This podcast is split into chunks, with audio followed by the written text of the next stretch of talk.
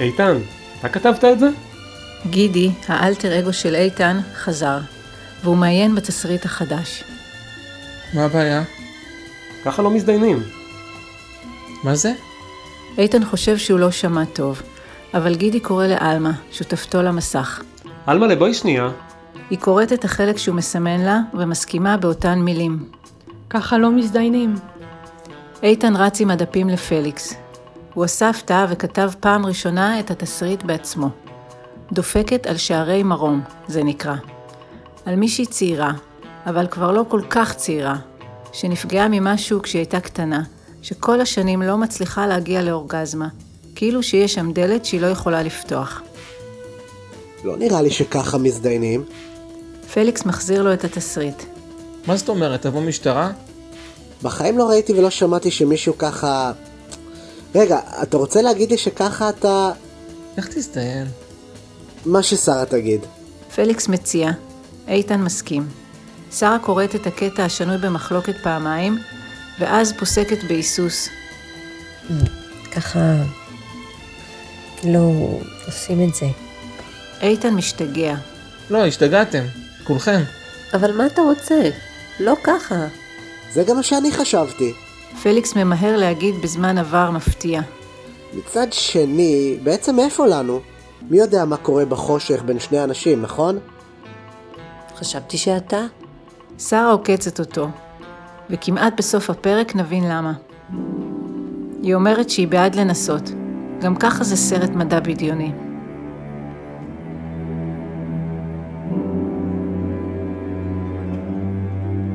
בכך היא מתייחסת לחלק בסרט שבו הגיבורה הולכת חוששת, בחושך מצרים, לעבר דלת סגורה, כמו הדלת שהילד הולך אליה במפגשים מהסוג השלישי, שאור זוהר בוקע מכל צדדיה.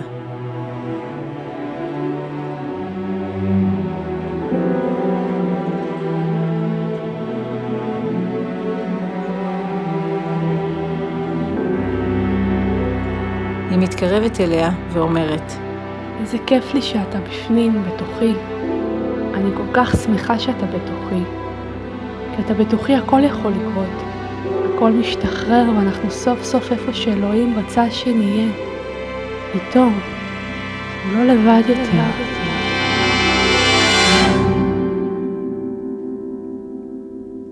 אחרון מציץ בתסריט יחי, ושואל בתמיהה, ככה מזדיינים? ככה לא מזדיינים. ככה לא מזדיינים. עונים כולם, חוץ מאיתן, שכבר לא רוצה לצלם היום, ושקובע שמחר מתחילים.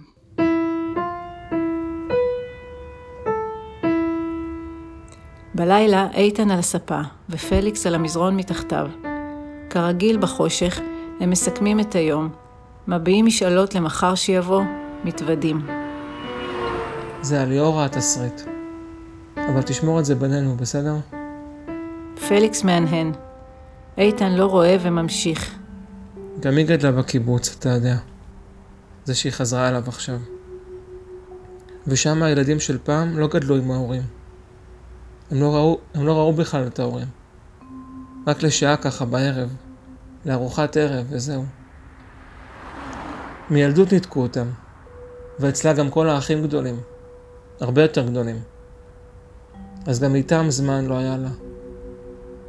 עד היום, כשהיא הולכת אליהם, לאחים שלה, כשיש איזה אירוע משפחתי, אתה מרגיש שהיא מתייחסת אליהם כמו אל סלבס. זה מרומז כזה, בין השורות, אבל זה שם. נגיד, היא יכולה לדבר איתי בטלפון כשהיא שם, ואז קוראים לה ומיד היא מנתקת. בלי למצמץ. כאילו שהיא רצה לקבל את האהבה שהיא לא קיבלה אף פעם. כי זה לא התמלא אף פעם. ילדים, חברים, חברות לא יכולים למלא את זה. הם גם עשו לה פעם דבר כזה... קרה שם משהו באחד הלילות עם הילדים בפנימייה, אלה שהיו איתה בחדר. לא אונס, אבל אולי עדיף שאני לא אדבר על זה. בכל מקרה, גם היא, בסקס, גם לה יש דלת כזאת. דלת קסמים. כמו בתסריט. גם היא לא יכולה לפתוח. לפתוח. לפתוח. מה אמרתי? לבטוח. לפתוח, לפתוח. כמה שניסיתי, יש לה סימן, תנועה שהיא אמרה לי שהיא הייתה עושה כשהייתה ילדה קטנה, והיא הייתה פתאום נהיית שמחה נורא, אז היא הייתה עושה אותה. היא אמרה לי. כאילו כדי, ש... כאילו כדי שהיא תוכל לתפוס את כל העושר. איך רציתי שהיא תעשה אותה? כשאני אפתח לה את הדלת? אז אף פעם לא ראית אותה? את התנועה? אותו, את הסימן. איתן מגחך, אבל זה ממבוכה, והיא כנראה מהתשובה, מהצקצוק בלשון. פליקס לא מעריך על זה את הדיבור. במקום זה הוא מחליף נושא, כלומר אישה. מה עם שרה? גם לה יש סימן סודי? לא יודע. תהרוג אותי, אני לא מבין איך אף אחד מאיתנו לא איתה עכשיו. אתה היית אמור. אתה. האגדה החיה. לא הייתה פעם נערת ליווי שאמרה לך שאתה לא צריך לשלם? מה קרה לך? עזוב, רקובה כזאת. מבריקה ורקובה. מבריקה ורקובה. אין לי כוח אליה יותר, היא לא שמה עליי. היא חולה על הזין שלך. כל מי שזיין את שרה ירים את ידו. פליקס בודק, אבל איתן לא הרים את היד. פליקס מחקה את אריק שרון. אני חוזר, כל מי שזיין את שרה ירים את ידו. אמרתי לך, לא היה כלום. עזוב עכשיו, אז. אז? מישהו מסוים דאג טוב טוב שלא יהיה כלום. היו לך כל כך הרבה הזדמנויות חוץ מהפעם האומללה ההיא. באמת? שאני אזכיר לך מה היה? בוא תסתכל. מה? עוד פעם פלשבק? אין לי כוח. זה קצר הפעם, בוא. פליקס בא לראות. ככה גילינו שהתחת של הקרש גיוץ, לא? שהיא גב ארוך. הוא מספיק להגיד, והפלשבק מהתיכון מתחיל. When we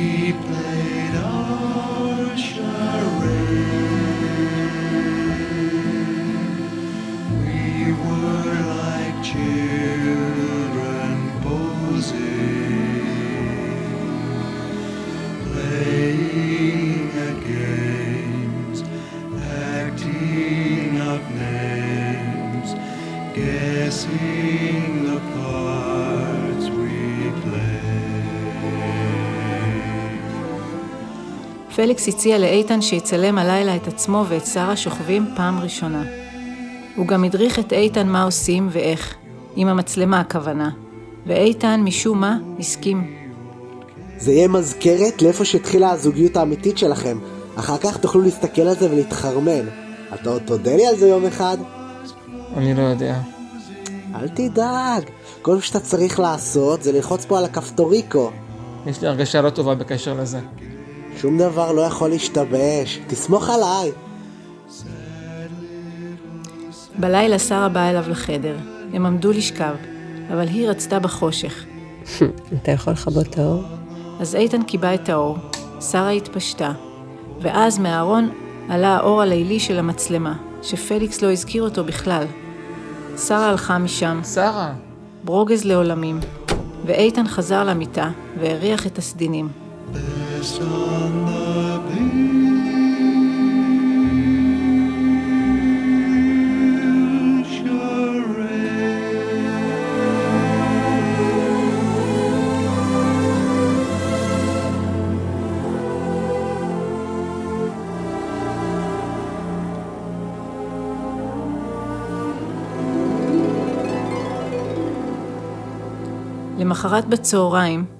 עשרים ומשהו שנים אחר כך, איתן מגיע לצילומים ושומע שפליקס לא שם. אומרים לו שהוא בא ואמר שהוא טס לחו"ל, לפריז נדמה להם, או ללונדון, אולי לרומא, מישהו שמע. אבל בכל מקרה לאירופה השוקעת במערב, הם בטוחים. איתן לא מופתע, זו התנהגות טיפוסית של חבר שלו, להיעלם ככה. והוא כן מופתע, איך אפשר שלא? הם עומדים לצלם את הסצנה המרכזית, את הזיון הידוע לשמצה מאתמול. עלמה וגידי מתכוננים, ואיתן אומר, כבר לא צועק כמו פעם, אקשן. בשלב מסוים, היא לוקחת אחריות ועולה עליו, ומתחתיה הוא מעודד אותה.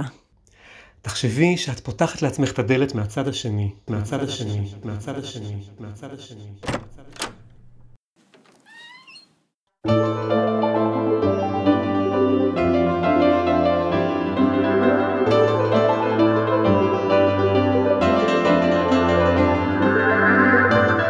מתנועת עליו, נשענת עם יד לאחור, עוצמת את העיניים, ואיתן לא מבין, זה מוכר לו.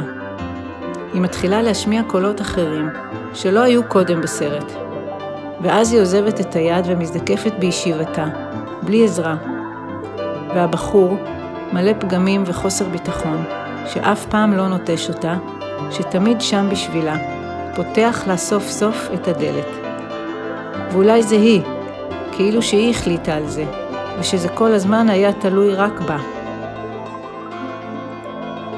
הקולות שלה עולים לשיא האמיתי, ואז, כשזרועותיה פרוסות לצדדים, היא פותחת את כפות הידיים וסוגרת.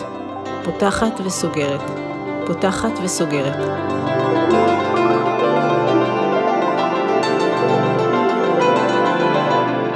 איתן בשוק. הוא מסתכל על עותק התסריט שלידו, שחולק לכולם, שאותו הוא כתב ככל הידוע לו.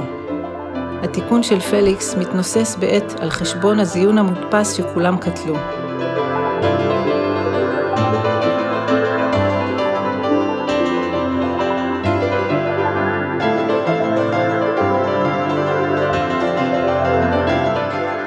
כמה מאנשי הצוות חוזרים מוקסמים זה בפני זה על התנועה המיוחדת של כפות הידיים. עלמה גומרת ומתחילה תוך כדי לצחוק מרוב אושר. זאת התנועה, זאת ליאורה. איתן מסתכל מסביב, המום כמו יוליוס קיסר בסנאט, חורים בכל גופו, ומחפש את פליקס. פליקס, לא איש של כבוד, לא שם.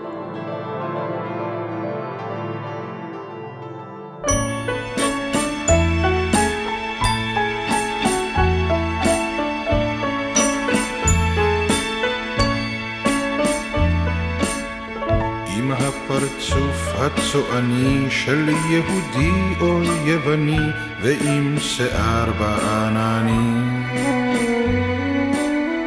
עם שתי עיניים אפורות המספרות עוד חלומות שלא חלמו מזה שנים עם זוג ידיים של שודד, של מין פייטן תמיד נודד, שכבר בזז גנים המון. ועם הפה שכבר שתה, שכבר נשק וכבר פיתה, ולא ריבה שום צמאון.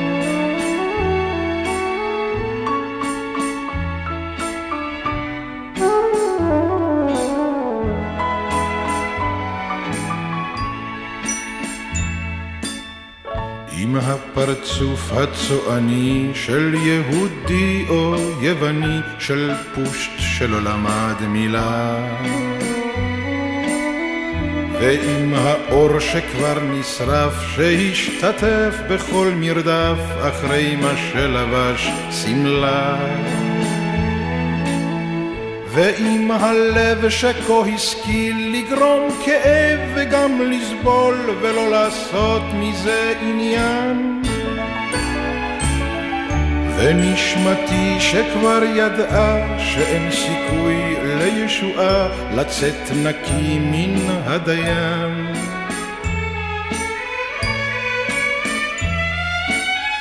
עם הפרצוף הצועני של יהודי או יווני ועם שיער בעננים. אבוא אלייך בת עשרים כמו לנהר ביום חמסין לשתות בך מים צוננים.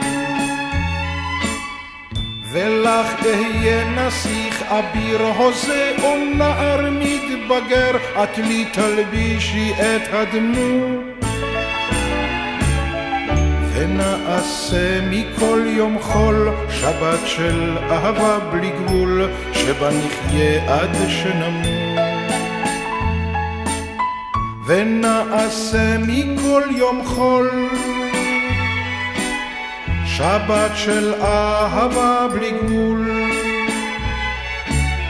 שבה נחיה עד שנמות, שבה נחיה עד שנמות,